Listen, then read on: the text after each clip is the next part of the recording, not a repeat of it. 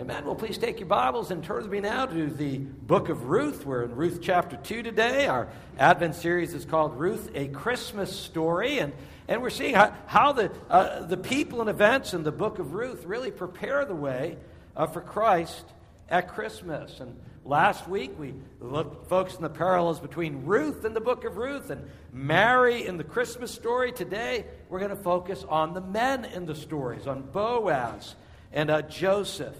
And, uh, and what we learn when we get to Ruth chapter 2 is that uh, the book of Ruth is not only the story of a young woman who made a radical commitment of faith, that's what we saw last week, it's also, also the story of a righteous man. The story of a righteous man who offered kindness, protection, and provision to a young woman in her time of need. And that's an amazing thing. Because that's a, that's a description of the book of Ruth. It's also a description of the Christmas story, uh, as we'll see with Joseph. You know, when we last left Ruth and Naomi, they had just returned to Bethlehem with nothing, right? Ten years earlier, Naomi left Bethlehem. She moved to Moab. She had a husband. She had two sons. She comes back now. Her husband has passed away. Her children have passed away. Ruth, she's from Moab. She'd married one of Naomi's sons. And so when Naomi's sons died, Ruth also became a widow. But now she was a young widow, and if she'd stayed in Moab, she easily could have remarried. Uh, she easily could have had a family and future of her own. Instead, what did we see last week? She committed herself to the Lord in faith. She chose to go with Naomi to Bethlehem, uh, where it was unlikely that she would ever remarry or have children. Well, enter Boaz. Boaz, because the book of Ruth, folks, it's not only a Christmas story, but it is a love story. It's not just the story of Ruth, it's the story of Ruth and Boaz. It's this beautiful story of faith and love and commitment, resulting in the birth of a child who will indeed change the world. And the predominant thing that we, we, we learn about Boaz here in chapter 2 is that Boaz was a righteous man. Right? That's what we just said. The book of Ruth is the story of a righteous man who offers kindness, protection, and provision to a young woman in her time of need. So that's the question we want to look at this morning. What is a righteous man? What does a righteous man look like? How does a righteous man act? And uh, as we uh, look at Boaz this morning, I want us to look at five characteristics of a righteous man that we find here in chapter 2. Uh, there's an outline in your worship guide. I encourage you to take that out to follow along. And uh, even though we're focusing on the men in the story this week, last week was the women, this week is the men, these principles really apply to all of us. So whether you're a man or a woman this morning, uh, listen for God's word to you uh, through his word. So, first of all, a righteous man puts God first in his life. That's where we start. A righteous man puts God first in his life. And so here we are, chapter 2, verse 1. Now, Naomi had a relative on her husband's side from the clan of Elimelech, a man of standing whose name was Boaz. And so here we learn that Boaz is related to, to Naomi. Uh, on her husband's side, he's a man of standing. The fact that he is related to her deceased husband, that's very important. That's what we're going to look at next week with the kinsman redeemer. The fact that he's a man of standing tells us that this man, this man has power, he has wealth, he has status and influence. He's got a good reputation in the community. And when you read verse 1 of chapter 2, you just know right away this man Boaz, he has an important part to play in this story. Then uh, the next verse, Ruth makes a decision. She goes into the fields to glean, verses 2 and 3. Ruth, the Moabitess, said to Naomi, let me go to the fields and pick up the leftover grain behind anyone in whose eyes I find favor.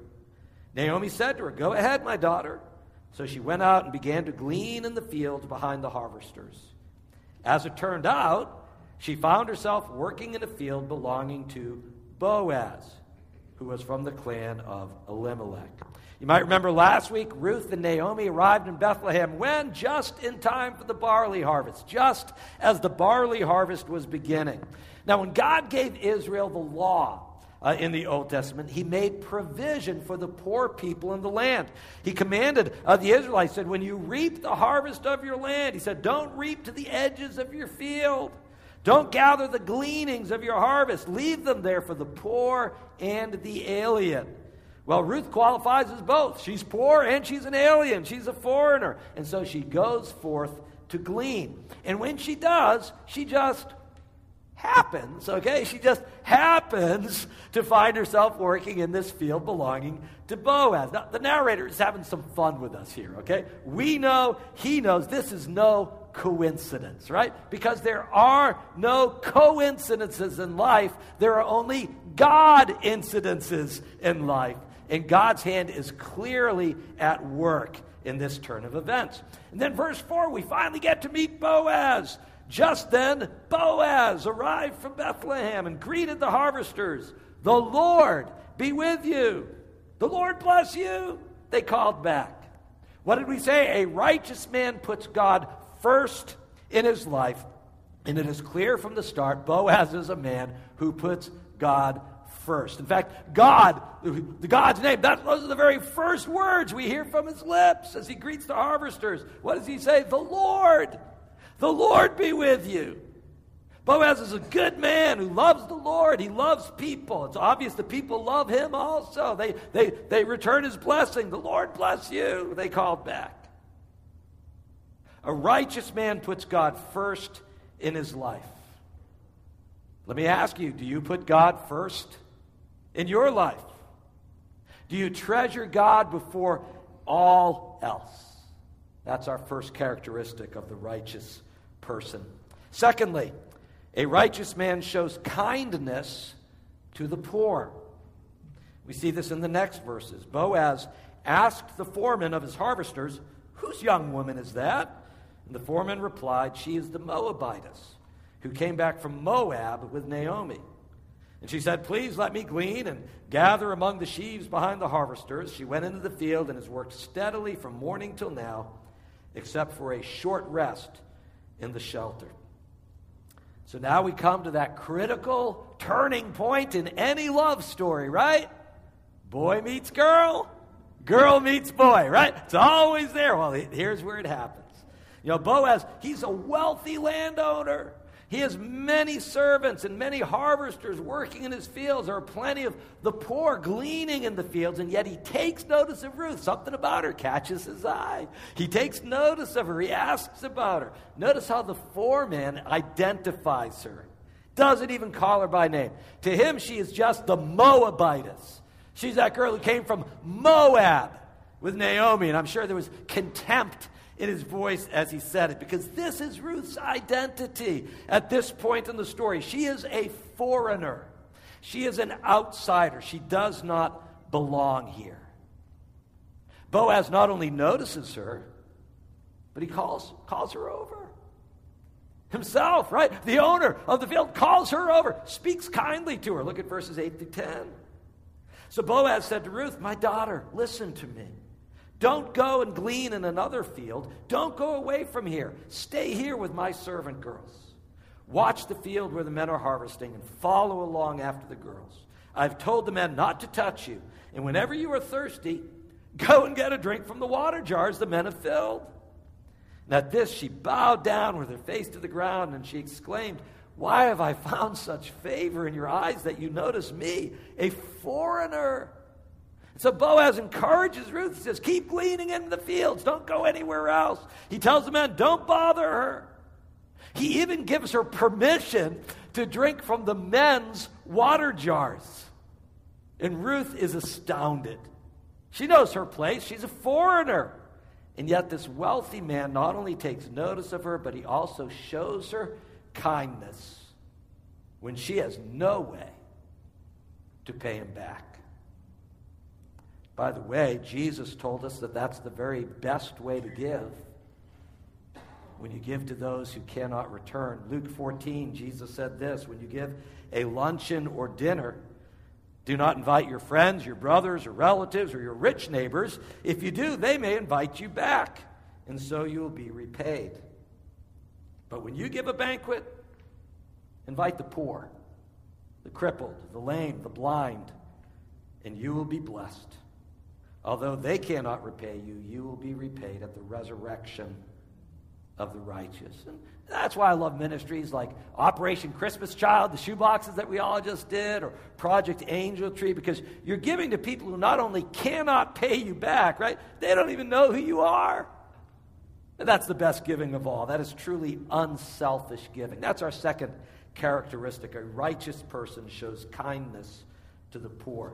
Thirdly, a righteous man encourages people in their walk with the Lord. Do you do that? Do you encourage other people in their walk with the Lord? A righteous person does.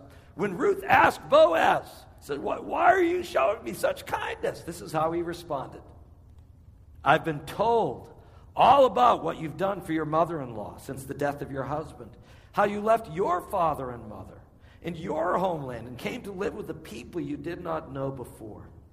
May the Lord repay you for what you have done. May you be richly rewarded by the Lord, the God of Israel, under whose wings you have come to take refuge.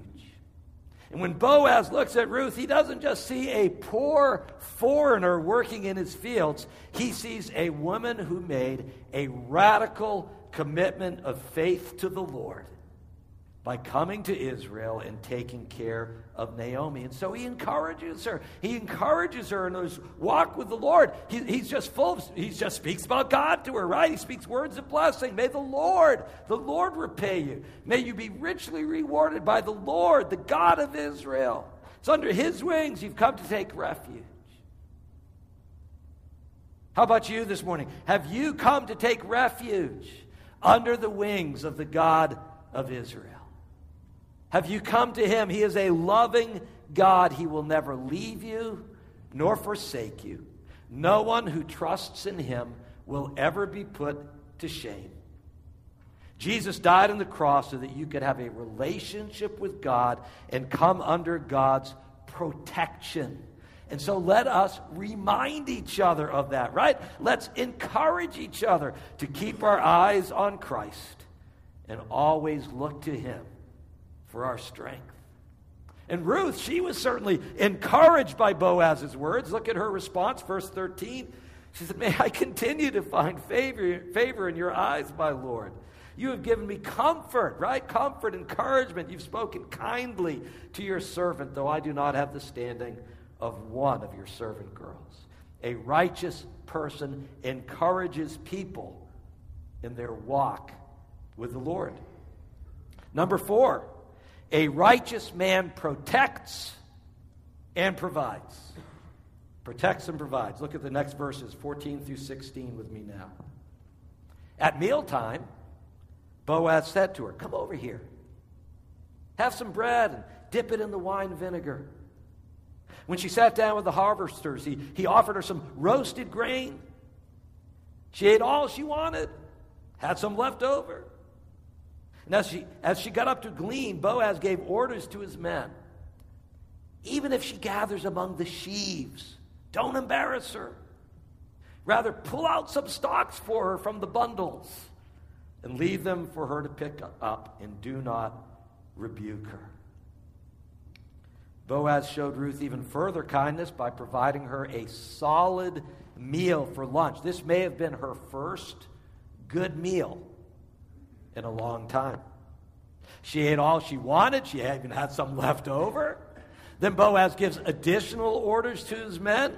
Usually the gleaners, right, were only supposed to follow behind and pick up you know, any of the stray stalks that fell on the ground. But Boaz gives Ruth special permission to glean even among the sheaves. The sheaves were those piles of grain, right, that the harvesters bundled together. And not only that, he also tells, tells his workers, he says, you know, if you see Ruth behind her, he says, pull some out just start dropping them behind you.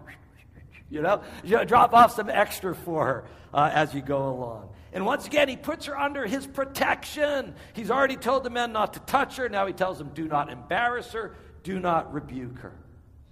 Because you see, a righteous man protects and provides. I would especially like to address any of the young men, young men who are here with us today. Because someday God may grant you a girlfriend and then a fiance. and then a wife.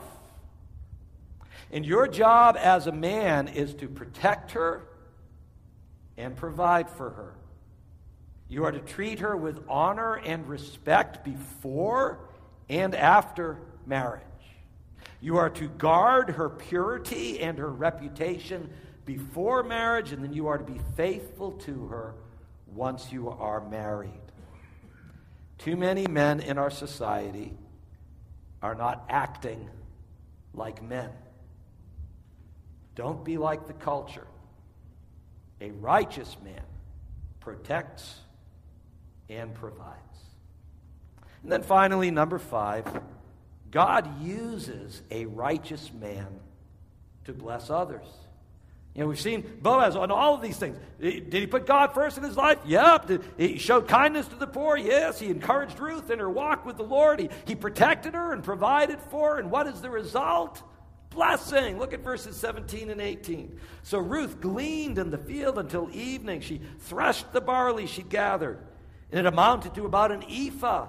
She carried it back to town, and her mother in law saw how much she had gathered. Ruth also brought out and gave her what she had left over after she'd eaten enough. So Ruth, she, she works hard all day, and, and at the end of the day, then she's threshing all of the barley she gathered, and it amounted to an ephah. Can you believe that? An ephah, a whole ephah. You're all saying, I have no idea what an ephah is, right? Yeah, what's an ephah? I, I've never seen it on the scale at Publix. What's an ephah? An ephah is about 30 pounds of grain, okay? That was enough food for a whole month, one day's work, first day in the job. Most gleaners would be happy to go home with just one or two pounds of grain. Ruth comes home struggling with a whole sack full. Not only that, remember that meal of roasted grain that she had for lunch? She put the leftovers in a doggy bag, right? Brings it home, gives it to Naomi for supper. And now it's Naomi's turn to be astounded. Look at verse 19. Her mother in law asked her, Where did you glean today? Where did you work? Blessed be the man who took notice of you. And then Ruth told her mother in law about the one at whose place she had been working. The name of the man I worked with today is Boaz. Oh, Boaz. Naomi knows that name. The Lord bless him, Naomi said. He, that is the Lord, the Lord has not stopped showing his kindness to the living and the dead. And she added, That man is our close relative. He is one of our kinsmen redeemers. And that's uh, what we're going to look at next week in chapter 3. Very important concept, key part of the story. But then Ruth, Ruth, Ruth's got more good news to share with Naomi. Verse 21 Ruth the Moabite said, He even said to me, Stay with my workers until they finish harvesting all my grain. Naomi said to Ruth, her daughter in law, It will be good for you, my daughter, to go with his girls, because in someone else's field you might be harmed. In other words, this was not a one day fluke. Ruth would continue to glean safely in the fields of Boaz throughout the entire harvest. And then you get to verse 23, last verse in the chapter, one more blessing still. So Ruth stayed close to the servant girls of Boaz to glean until the barley and wheat harvests were finished. And she lived with her mother in law. So Ruth gleaned in Boaz's fields, not just for the barley harvest, but the wheat harvest too. Barley harvest, that was about three weeks. Wheat harvest would take about four weeks. Ruth was blessed with seven weeks of solid gleaning in which she probably stored up sufficient food for the entire year. It was a blessing, and it all came about because of Boaz's righteous actions. Because once again, God uses a righteous person to bless others. Once again, we bring it back to ourselves. Do you want your life to be a blessing to other people? Of course you do. Do you want your life to be a blessing? Then follow God, follow Christ, and allow God to form His righteousness in you. Now, we haven't gotten to Christmas yet. Let's get to the Christmas story. You might say, well, what does this have to do with Christmas? Well, the Christmas story is the story of a righteous man who offered kindness, protection, and provision to a young woman in her time of need. It's, it's what we just looked at. Except instead of Boaz, it's Joseph. Uh, I'm not going to read it all right now. We read through Matthew 1 18 through 25. But it says in the middle of that that Joseph, her husband, was a righteous man. He was a righteous man. He put God first in his life. And we know that because he obeys everything God tells him to do. He showed kindness to Mary when he found out she was pregnant. He protected her. He planned to end the relationship quietly. He did not want her exposed to public disgrace. And then when God spoke to him through the angel, he took Mary home as his wife. And now he not only protected her, he provided for her as a husband provides for his wife. And because of Joseph's righteous actions, blessing, God's blessing through Jesus came to the whole world. The book of Ruth, it's the story of a righteous man who offered kindness, protection, and provision to a young woman in her time of need. And the Christmas story is the story of a righteous man who offered kindness, protection, and provision to a young woman in her time of need. So, how do you become a righteous person? It is only through the grace of our Lord Jesus Christ that any of us can become righteous before God. Paul said this in the book of Philippians. He said that I may gain Christ and be found in him, not having a righteousness of my own that comes from the law, but that which is through faith in Christ, the righteousness that comes from God and is by faith. You know, the title of today's message is A Righteous Man. Because when it comes right down to it, there is only one true righteous man. And his name is Jesus. And yet, through faith in him, you too may become righteous in God's sight. So, my word to you this morning is put your faith in Christ, and then through Christ, may you become a righteous person who puts God first in your life, who shows kindness to others, especially the poor, who encourages others in their walk with the Lord, who protects and provides. And may God use your life richly to bless others. Amen? Amen. Amen. Let us pray. Dear Lord, we thank you for your word this morning. We thank you for Boaz. We thank you for Joseph. But most of all, we thank you for Jesus, the Holy One, the righteous One. Lord Jesus, you came and lived a perfect life, and then you offered up your life for us that we might be forgiven, and that we might be righteous in your sight, and grow in righteousness, and be a blessing to others. Lord, fulfill these words in our lives today. We pray in Jesus' name. Amen.